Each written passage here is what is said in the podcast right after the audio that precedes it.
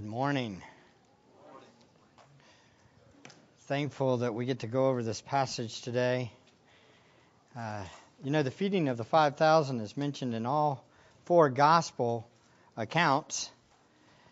It's pretty important. I guess God repeated it four times. It's something we need to study and think on. Uh, you've probably all heard a, a, message on it before. Uh, so as we go through it, you might be thinking, "Well, I've heard this. Let's see. Let's see if there's something new." Well, I, I, the cool thing about the Word of God is it's living and active and sharper than any two-edged sword. It pierces right to the soul. Uh, as I studied this this week, it was just profound and uh, very, very thankful for how the Lord works in our lives and through the Word of God to show us His glory and remind us of who He is. Matthew, the gospel writer that we are focused on primarily, is thematically developing the, the contrast between the rejectors of Jesus and the receivers of Jesus. Those who believed in Jesus and those who did not believe in Jesus. Those who were deceived and were deceiving versus the disciples who followed Jesus and believed in him. Matthew shows how Jesus continued to reveal his glory to his followers, the disciples, but Jesus then intentionally avoided revealing himself to the proud rejectors of Jesus. The Pharisees were given parables. Jesus' hometown was not shown his glory as we saw in Nazareth. But Jesus' disciples were explained the parables in private, and they were shown his glory in miracles and explained many extra things that he did in, in seclusion and showed them. So there's this contrast of themes the believers and the unbelievers, the receivers and the rejectors.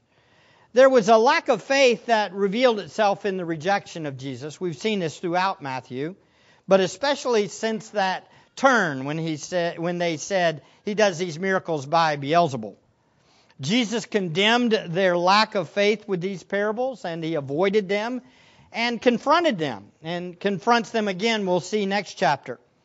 Yet Jesus' disciples believed, but their faith was weak at best. They had little faith, as it will be repeated numerous times. But the Lord continued to build their faith by giving them glimpses of His glory, showing His glory to them and reminding them of who he is and that they should trust him and believe in him. Jesus gave truth and revealed truth to those who had ears to hear. But Jesus gave judgment and gave parables to those who had rejected him. Today, Jesus feeds the followers, those that followed after him. And we'll see next week, he reveals himself on the sea as he walks on water. Then he heals the sick and gives the disciples understanding of the real source of the problem. And ultimately, what we're going to see is in Matthew 13, remember in Matthew 13, 51, after explaining the explaining things, have you understood all these things? They said to him, yes. And he's going to show them that no, you really don't get it all. They had faith, but as we'll see, they had little faith. You of little faith, notice in 1431 it says, immediately Jesus stretched out his hand and took hold of him and said, You of little faith, why did you doubt? Talking to Peter when he starts to sink. We'll talk about that next week. And then in 1516, look at Matthew 1516. He states, Peter said to him in 1515, Explain the parable to us. And Jesus said, Are you still lacking understanding also? In other words, you don't really get it? Then look at 16:7 in Matthew 16:7. They began to discuss among themselves, saying, He said this because we did not bring any bread. But then Jesus, aware of this, said, You men of little faith, why do you discuss among yourselves that you have no bread? And we'll talk about this further as we go along in the message. We will see true faith followers don't always have strong faith and rich faith. Little faith is what they have, and they need their faith to grow. And in order for that to happen, they must humbly recognize Him and know His glory. And as they understand His glory more, they then trust Him more and they develop in their walk with Him. This is when the Lord steps in and reveals His glory. We understand this, and you need to get this. This is arguably the, you could title the message this instead I can't, but He can. I can't, but he can. As we see, he is glorious. Jesus is great. He is worthy of following. We've seen this throughout Matthew, haven't we? This gets mind blowing, though, when we realize that God brings us, and this is important and a very important concept for us to think on. God brings us to the end of ourselves in order to bring about this humility in our hearts so that He can reveal Himself to us. This is super, super important.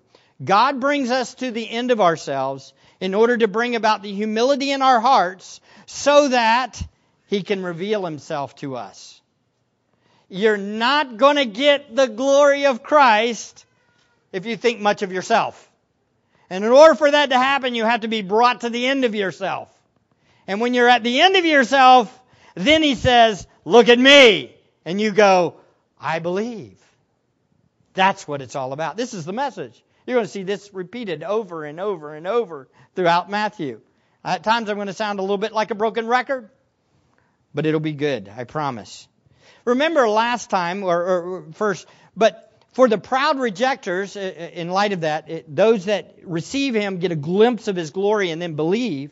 But for the proud rejectors, Jesus withdraws from them and hides himself from them. Notice again in Matthew 14:13. Look at Matthew 14:13. Now when Jesus heard about John, he withdrew from there about a Uh, in a boat to a secluded place by himself, and when the people heard of this, they followed him on foot from the cities. I love that Steve was listening last week. Did you catch that Steve Couture was listening last week as he read the passage. He read it this way. He said, Now when Jesus heard it, he withdrew from there in a boat. Steve, was that intentional? Where you at? Where you at? Was that intentional? Okay, he was listening. Praise the Lord. Remember, I talked to you last week about about Jesus. If you have the New American Standard Bible, it has it about Jesus and it's in italics. Well, that's because it's not in the text. And they're thinking that they're helping us to understand a little bit better the text by putting that in there. You can tell that that is not part of the original, though, because it was added by the translators. New King James and the King James Version say, of it. Now, when Jesus heard of it, which that would be a little bit closer, or ESV says, adds this. When, now, when Jesus heard this, he withdrew from there. What's his point? Which one is it? What's it about? Should about John be there? No, about John shouldn't be there. The reason being is, is that, G, that Matthew started in 14, 1 and 2 with what causes Jesus to leave the area. If you look at 14, 1 and 2, at that time Herod the Tetrarch heard the news about Jesus. And he said to his servants, This is John the Baptist. He has risen from the dead, and that is why miraculous powers are at work in him. Verses 3 to 12, he explains the death of John the Baptist. But in 14, 1 and 2, that was the reason Jesus left. Verse 13. Not hearing about Jesus, uh, John the Baptist dead, John the Baptist's death. He left because Herod was saying he was doing this. He was John the Baptist resurrected. That's unbelief, rejection of Jesus a misidentification of Jesus. And so what does Jesus do? He leaves the area. He leaves the area because of unbelief and rejection. This is very important. Herod was one of the rejectors, along with the Pharisees. And what Jesus did for the Pharisees, he gave them parables. What did he do for Herod? He left his area. He left the area. No revelation of God for you. Ultimately, because he had rejected him. Jesus heard that Herod thought this, that is, that, that Jesus was the resurrected John, and Jesus left the area, hiding himself from the proud and unrepentant Herod.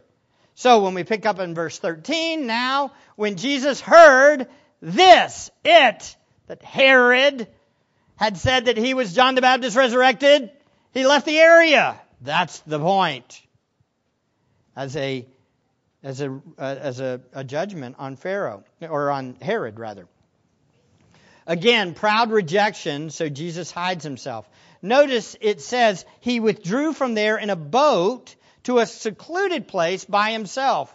So where is this? Well, Luke 9 says, Luke 9:10 states that it was Bethsaida. Guess what I got back? Ooh, isn't that nice? I got it. Now you're to see how shaky my hands are, though. no, okay. So right here, we're over in Nazareth. He was in Nazareth. He comes over this area here. Ah, no. Why did that happen? Okay, here we go. Got to be careful how hard I push. Okay, so this area right there is Herod Tetrarch or Antipas, and this is his area too. Remember we talked about that last week? Okay. Well, here Jesus gets in a boat, probably around in this area. I'm shaking. Up. Come on. And he goes to this area. Now, you see, this is a different color. Yes, I had to ask my daughter what the colors were because my color, I'm a little bit colorblind. If y'all didn't know that, which one is this one? Did you can you see this, beloved? Do y'all see that there's two different colors right there? I can't see that. She said, "Do you see the other colors there?" I was like, "No, I can't see that." Really? Yeah. So I found my color. There it is, right there. I can't see it. Can't see the difference. Needless to say, long story short, guess whose area this is right here? That's Philip's. That's his brother, Herod the Tetrarch. Remember, he stole his wife, took his wife. So where does Jesus go? He goes to Bethsaida, which is in Philip's area, the other ruler. Wait, wouldn't that all make sense in context now? He flees, he goes away from Herod, who had rejected him and had pointed him out as the wrong one, and he goes to a different area. He goes to a secluded area over in Philip's, his Herod's brother's area. This location makes perfect sense. And this would be just like Jesus. He would hide himself from those that had rejected him, who had killed the forerunner, and now I'm going over to a different area. Now he'll make his way back, but the point is, is that this time he moved with that action in mind. This brings us to the events of our passage today. So Jesus is over in Bethsaida over in Bethsaida on that side of the lake. And we learn here that Jesus reveals his glory again to his disciples to increase their faith in him. With a passage like this, we can often turn the passage on its head if we're not careful. And I want you to listen very careful. The feeding of the 5,000 is not primarily about going out into your community and feeding the hungry. That's not really the main point of the passage. Do you understand that? When Jesus feeds the 5,000, that's not the main point. Go feed the hungry people. Now, can we feed hungry people? Yes. Is it kind to feed hungry people? Yes. But that's not the main point of this passage. You must understand that. The main point of the events was not even to reveal the glory of Jesus to the crowd either. And you say, well, yeah, wasn't the crowd aware of it? And we'll get to that in a little while. Yes, they were aware of it at the end. But ultimately, it wasn't for the crowd because after all, you read John chapter 6, you find out in John chapter 6 that the crowd follows after him for the food. And he then says, Eat my body and drink my flesh. And what does that make them do? Run for the hills. So ultimately, the feeding of the 5,000 wasn't necessarily primarily for the 5,000 either. However, the main primary purpose of the miracle was to reveal the glory of the Messiah to his disciples. To his disciples. In order to increase their understanding of him so that they would believe. And by extension, it's to reveal the glory of God to us to reveal the glory of Christ to us so that we will believe also. It's interesting, again, that all four Gospels have this account. So I think it's a faith builder, and I think all of us should know it. And all of us should study it. And all of us should delight in the glory of Christ that's revealed here. These two events, the feeding of the 5,000 and the walking on water, are all recorded and they are excellent for us to understand. These two events are crucial. Let's read it again. Matthew 14, 13. Now, when Jesus heard about John, or it, that John, he was saying that he was John the Baptist, he withdrew from there in a boat to a secluded place by himself. And when the people heard this, they followed him on foot from the city. When it was evening, the disciples came to him and said, This place is desolate, and the hour is already late. So send the crowds away, that they may go into the villages and buy food for themselves. But Jesus said to them, They do not need to go away. You yourself give them something to eat. They said to him, We have here only five loaves and two fish. He said, Bring them here to me. Ordering the people to sit down on the ground, he took the five loaves and the two fish, and looking up toward heaven, he blessed the food, and breaking the loaves, he gave them to the disciples. And the disciples gave them to the crowd, and they all ate and were satisfied. They picked up what was left over of the broken pieces, 12 full baskets, they were about 5,000 men who ate, besides women and children. We see here Jesus was pursued on foot by the people, right? He leaves the area, goes to leave the area, gets on a boat, and goes over. The disciples had gone with Jesus by boat, but the people had followed around the lake. They had illnesses, they had needs, they had a desire for a king. They wanted somebody that would lead them. They were like sheep without a shepherd. They obviously heard Jesus uh, about him and they had hope in him and so they were bringing the the hurting, the lost, the desperate to him to heal them. So they followed him around the lake and met him when he got off the boat in Philip's territory. So ultimately somewhere Jesus gets on a boat and he goes over to Bethsaida, which is over here, and probably goes south of here down to here. What happens? As he leaves, all the people follow him. And all these cities along the way, there's cities along the way, that he would have picked up people, all the crowds going around the lake and following him down here. As John's account states, as they get off the boat, the crowd's walking up. They're walking down this way, he gets off the boat, and they're all walking up to see him. So there's this giant crowd of people that are following Jesus to get help. Immediately, once again, we see the glory of Jesus shining forth as he gets off the boat. Jesus saw the crowd, and in verse 14 it states, when he went ashore, he saw a large crowd, and he felt compassion for them and healed their sick. There's the first revelation of his glory. It's shown he felt compassion for them. Jesus sees the needs of the people. He's aware of their infirmities. He's aware of their need of hope in the lost world. It's important to note that this compassion was upon arrival. As soon as he saw them, he saw their need. It wasn't that they were immediately hungry, by the way, and I don't think that his whole point was, hey, these people are hungry. Let's feed them right away. it appears that it was an all day process. He saw more important needs than just getting fed. His main thing was is let's heal the sick and that they needed a shepherd. They needed to know about him. He ministered to them all day, motivated by his compassion for them. That's good news, isn't it? Let's think about this for a second. I don't know about you guys, but there have been times in my life where I've struggled and I was having a hard time, and no matter who I talked to, nobody understood. Anybody been there? Well, I know one that does understand. His name is Jesus. He's a compassionate Savior. He's the one we go to. He's the one that we should go to because He knows where our heart is. He knows our struggles. He knows what we need. He knows exactly what we need, and He's all we need. He will satisfy us, and He has compassion on us. If we look at the other accounts, we see Jesus at the beginning, however, says something to Philip. Almost right after he gets off the boat, one of the disciples, Philip, is there. And Jesus lifting up his eyes, notice, seeing the large crowd was coming to him, said to Philip, here you go, listen closely. Where are we to buy bread so that these may eat?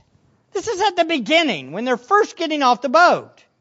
It says later on in the evening, he brings this subject back up. He mentions it to Philip right off the boat. Or they're right off. People are coming up. Philip's there, and he says, Where are we going to buy food for all these people? Very interesting. Notice what it says. This, he, that is Jesus, was saying to test him. For he himself knew what he was intending to do. Philip answered him, 200 denarii worth of bread is not sufficient for them, for everyone to receive just a little. We got to have a lot of money. If you want me to go to the local market, you're going to have to give me a whole bunch of money. Do you want me to leave now? What appears to happen, though, is that the subject gets dropped. Jesus doesn't talk to him any more about this. But you know who is talking? The disciples are talking. all day long, they're seeing all these people. They're watching this whole thing unfold. Jesus is healing them. Looking at their, they don't have watches, but watching the sun go down.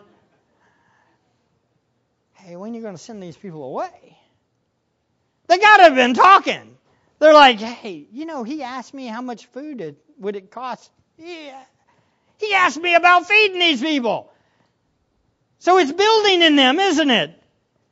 It's building in them this idea that we are in an absolute impossible crisis moment here. We got 5,000 men, and there's a whole bunch of women and children here, and they eat a lot. What am I going to do? What are we going to do? What was Jesus doing? He was building and building and building his case. What do you mean? Jesus knew what he was going to do. It says it. He knew what he was going to do. He was planning from the start to feed the 5,000. but he also was testing his disciples at the same time. Now, I thought that God doesn't test us. Ooh, wait. Doesn't that what James says? God doesn't test us? But does God test us? Well, what did, what did he do with Abraham? Take your son, sacrifice him, and it says God tested. Wait. Does he test or doesn't he test? Answer? Yes. He tests to show us that we need him, but he doesn't test us to make us fall. He doesn't test us to make us fall into sin. He's not trying to tempt us to make us sin, but he does test us to cause us to look to him and know that he's our hope and that we look nowhere else but him. Do we go through circumstances like this? Absolutely. Does God this, do this to us all the time? Absolutely. I had one of those happen to me just last week. I know it sounds, y'all are going to think, oh, no big deal. Well, it is a big deal to me.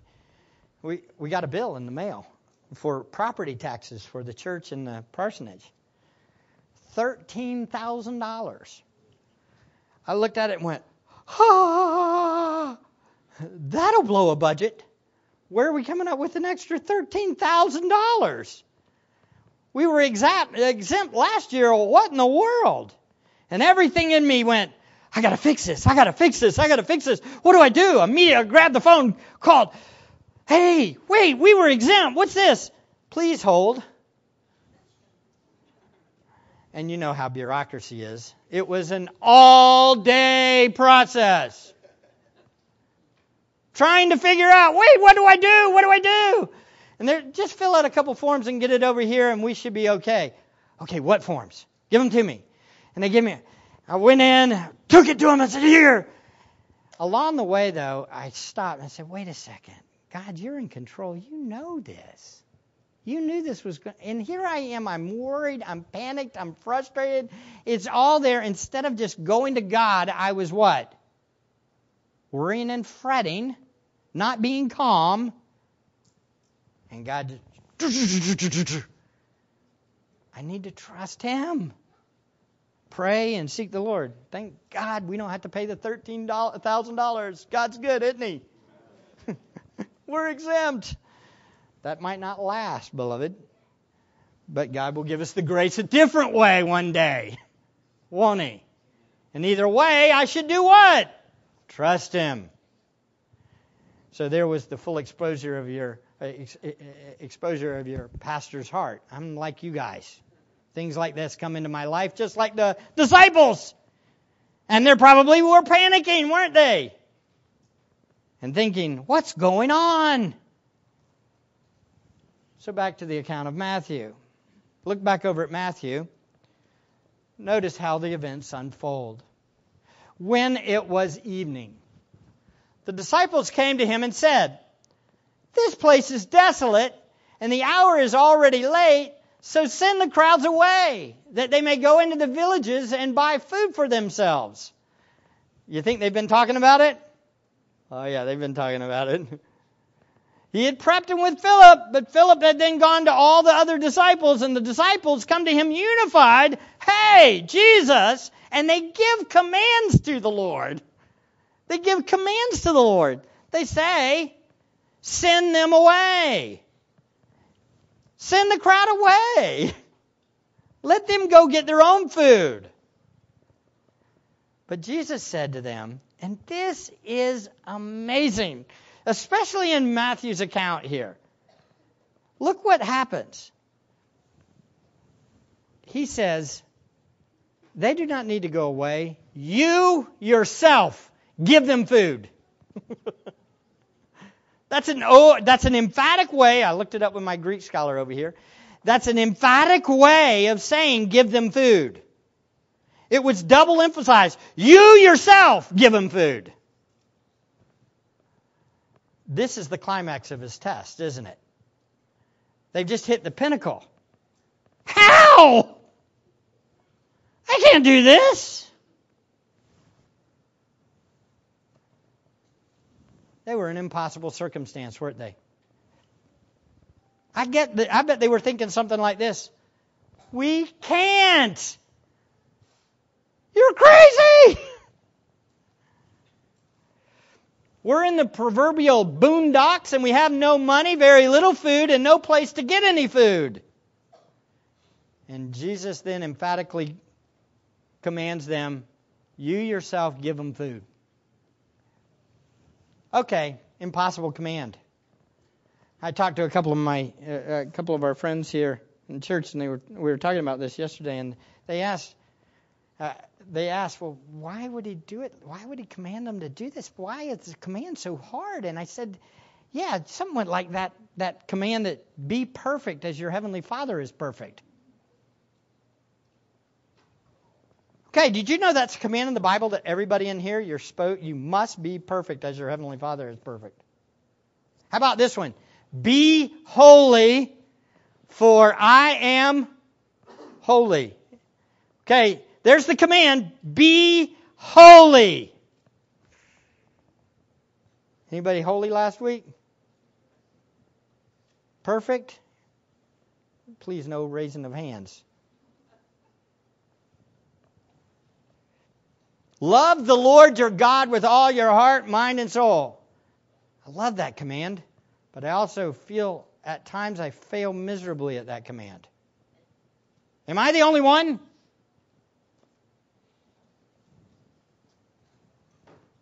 Jesus here is setting the disciples up to show them his glory. That's the point. Jesus wants the disciples to look at him and say, This is what would have been the perfect answer. Okay. You give, he tells them, You give the food to them. Okay, where's the food? We'll start passing it out. We can't buy, it. we can't, but we know you can. That should have been the response, right? We can't, but you can. This would have been a really good line. I mean, this would have been the knock it out of the park for, for Peter if he would have said one of these. You know what? We're we're just on the other side of the Jordan River, and didn't for 40 years, didn't you feed Israel with manna every day? You fed them every day with manna. All right, where's the manna? I've been wanting some manna. Let's do it. I'll start passing it out. Let it rain. That would have made sense, wouldn't it? Because he was the same God.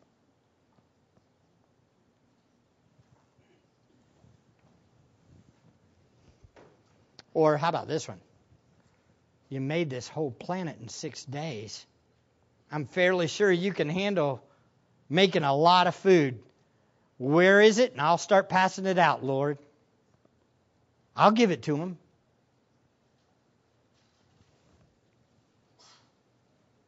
But they don't respond that way, do they? How they respond, they say, they said to him, they said, We have only five loaves and two fish. We have only five loaves and two fish. Jesus wanted the tension. He wanted the moment, the crisis moment. He planned it. Remember, we know from John 6 he planned it. All this was a setup so that Jesus could show his disciples his glory. His glory. Oh, dear friends, this is the whole point of the feeding of the 5,000. It's not feed hungry people. It's not. It's not about trying to convince the crowd that he's the Messiah, even. Because they miss that. You'll see it in a little bit. It's not that. It's for the disciples, for the followers, to show them the glory of Christ so that their faith would increase. Just a little bit. What's impossible for man is possible for God. So trust Him, not yourself. That's the point. And this is biblical faith. This is faith. Faith trusts in Jesus, not ourselves. Commands from God are given to us, and they're meant to point us to what? Him. When He gives us a command, don't return revile for revile, do we look at those commands and go, that's impossible? I can't do that. It should be what? I can't do that, but you can. I'm looking to you. Help me out. Give me grace. I can't do this, but you can. You did it. You did it at the cross for me. I can't, but you can. I can't, but you can. That's what faith is. That's what biblical faith is. But let's be honest, beloved. Let's be real honest. Let's cut it right down. How many of you think this way during your normal days? During the average day, when the crisis comes, what do we do? I can. I can figure this out. I will make it work. I can do this. Don't we do that? We don't fall on our knees and we cry. We don't cry out to God and say, I can't, but you can. And you did. Commands are supposed to drive us to Christ. This is what being a follower of Jesus is all about. And you know the coolest thing about it is that God then shows his glory. He shows that he can. You know, this is the thing that makes the Christian faith so impossible, too. Because the world is always telling you, you can. You can do it. The Christian faith says what? You can't, but He can.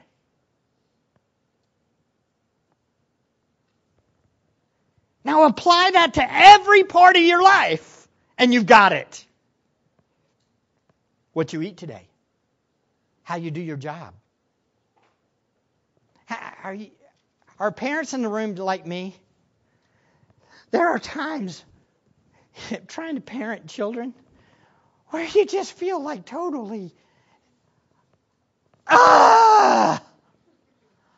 ah, ah, I can't do this. How am I going to? Do this? This, I love this beautiful little viper. How am I going to raise this child to love you? That exasperation that I'm telling you, you can tell it's real. It's real. And God says, Yeah, that's exactly where I want you. Look up.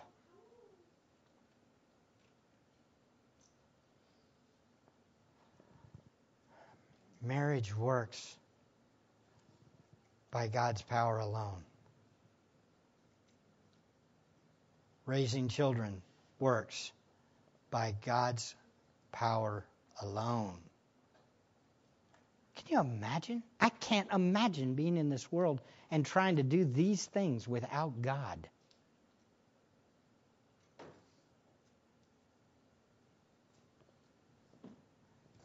But God, so good, isn't He?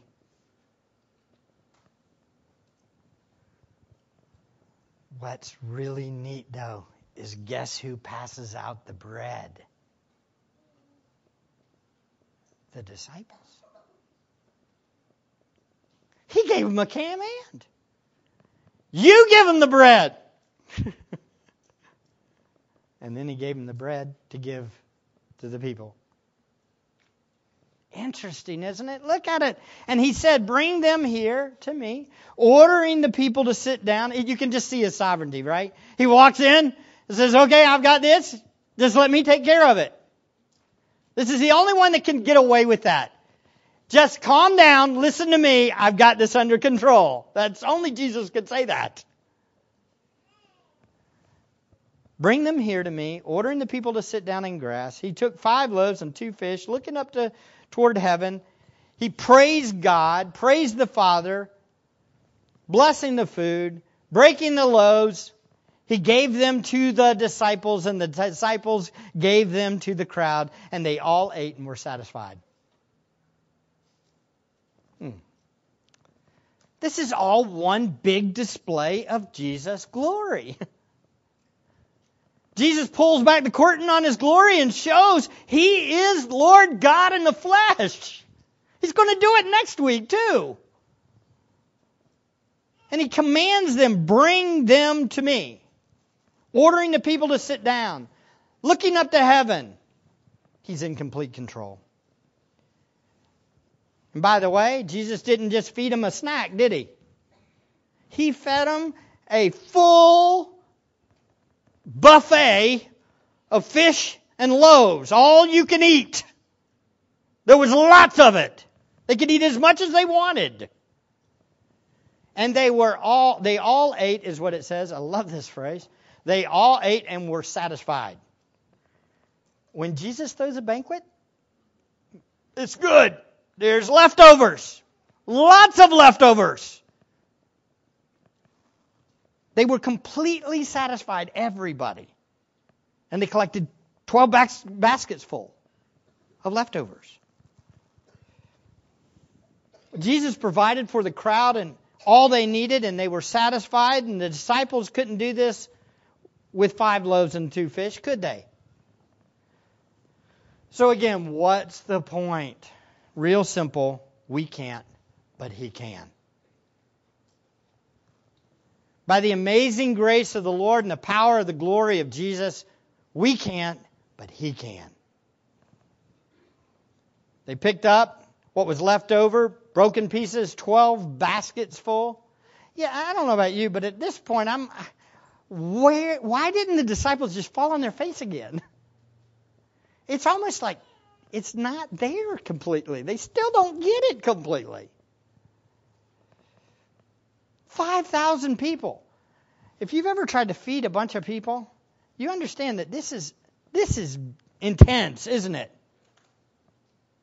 Try to feed 5,000 men, not including women and children, with five loaves and two fish. Impossible unless you're Jesus. Because after all, he made the fish. I love that he does this three times in his ministry. He does it again, we'll see in a little bit, with 4,000. And then he does it after his resurrection. He feeds a bunch of people too, the 12 disciples. When they went out fishing, remember? I'm going fishing. they caught a whole bunch of fish after. And they get up on the shore and he's already had it cooked. He's got some cooked there too. Can Jesus cook some fish? Oh, yeah. he can cook some fish. Man, can you imagine? I bet it's the best tasting fish ever. Uh, I bet it was awesome. It was awesome. Can you just see the? I can just I can just picture as I think on this passage. I can just see before the miracles happening, the disciples hold these two fish up. this is what we got. We had two fish, five loaves. Come on. The crowd knew though.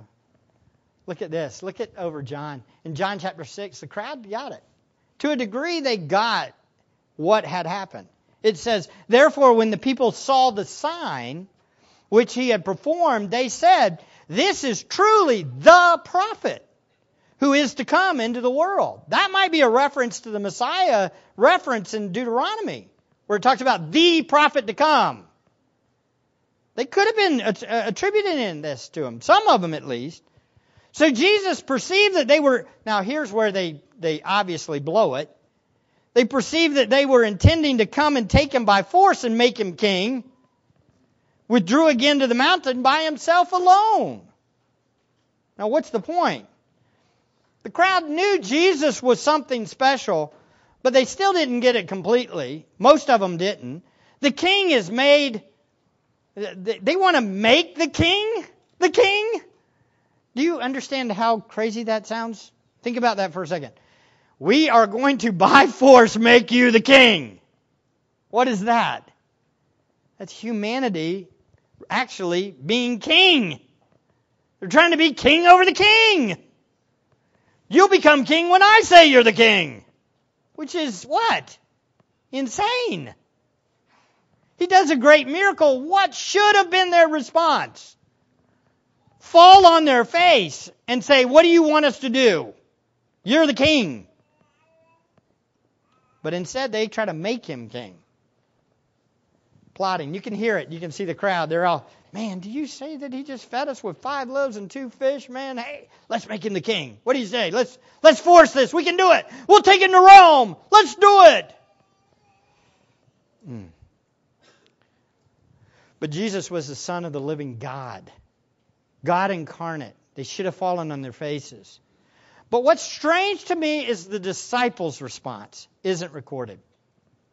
It doesn't say anything about what the disciples said. In all four accounts, very little is mentioned about the disciples. In fact, in 14, Matthew 14, 22, it says immediately when it's finished, that he made the disciples get into a boat and go ahead of him to the other side while he sent the crowds away. So maybe just maybe the disciples didn't get much time to really contemplate it. But as they're out on that boat, do you think there was some conversation going on? Probably a little bit. Man, did you see what just happened? Were they really getting it? Well, look at Matthew 15. Look at Matthew 15. I know y'all are like, what? What? Why are you doing this? I'm jumping ahead. I'm jumping ahead. Look at Matthew 15. Look, this is amazing.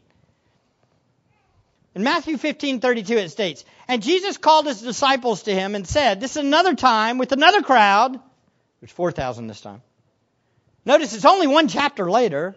It's not too long. You're talking months maybe. And said, I feel compassion for the people. Boy, that sounds familiar, doesn't it? It's just like what he had shown compassion before. Because they've remained with me now three days and have nothing to eat. Oh, look, the time expanded, didn't it? It went from a day of waiting to now we got three days. Because they've remained with me three days and have nothing to eat, and I do not want to send them away hungry, for they might faint on the way. Now look at this. This is shocking. This should be shocking. Isn't the setup the same? Isn't it? It's the exact same setup, isn't it? The disciples said to him, Where will we get so many loaves in this desolate place to satisfy such a large crowd? Ah! And Jesus said to them, How many loaves do you have? Seven and a few small fish. What in the world is going on? Let me ask you a question. If you saw, this, don't answer out loud, whatever you do. If you saw Jesus feed 5,000 men, not including women and children, with five loaves and two fish, you saw it happen and you were a part of it and you spread out the food, would you think, next time we're hungry, I know who I'm going to? Next time there's a crowd, I know who I'm going to. Wouldn't you think that? Wouldn't you think that? I would think that. Instead, they say what? How are we going to feed all these people?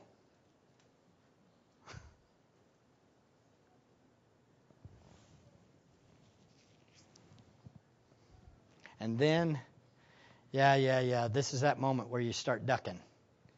And you put the steel toed boots on real quick. Yeah, yeah, yeah. I would have gone straight to Jesus and asked him for help. Oh, really? Is that what you do when you face your trials and temptations and difficulties in your life? Who's the first one we go to? It ain't always Jesus, is it? Have we learned this perfectly? Oh, no, we haven't learned this perfectly. When our kids do something absolutely crazy and we go, Here I am again, I what do I do with this? I'm saying, Where do we go? This is a desolate, desolate place. All I have is seven fish, or seven loaves and two fish. How many times have we said this in our life? I've said it a thousand times, maybe more. Honest. You too? One thing I learned from this message this week, more than anything else, is I don't even put faith in my faith.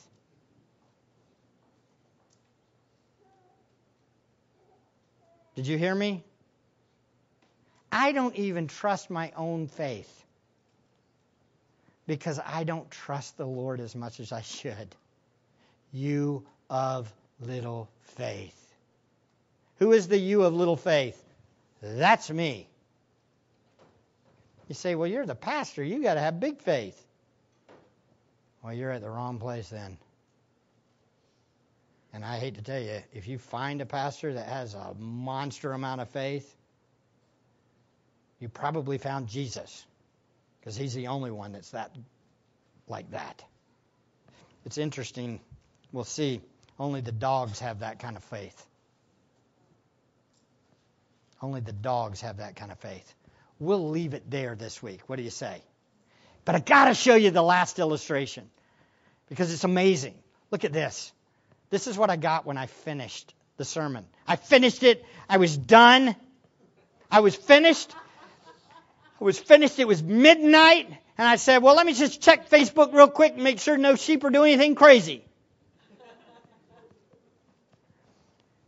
And I got this beautiful ad from limited edition shop now clothingstore.com. It says this. I need this shirt. Not. Keep calm and let Sprott handle it. Was the irony not overwhelming? I was like,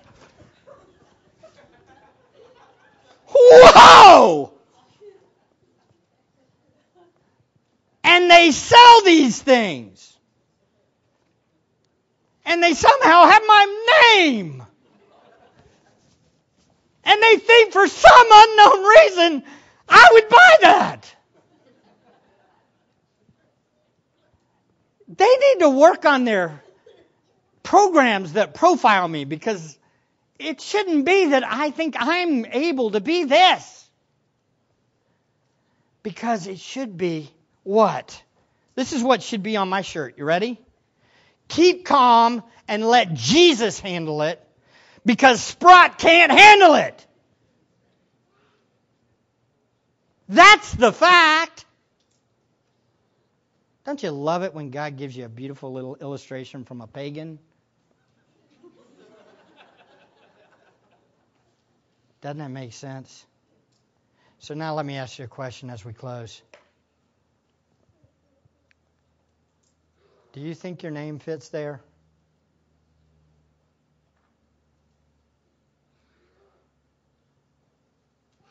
It doesn't. There's only one that can calm the sea, feed the 5,000, walk on water, do great things, and his name is Jesus. And we trust not in ourselves, but in him alone. Let's pray. Father, thank you for your word. Thank you for Christ Jesus our Lord, the one who feeds the 5,000, the 4,000, the whole world, who made it all in six days, who came into the world to die to pay for sinners like me, to redeem us from the death that we deserve, to give us victory over sin and death. We can't, Lord, but you can. So we trust you. We pray this in His name. Amen.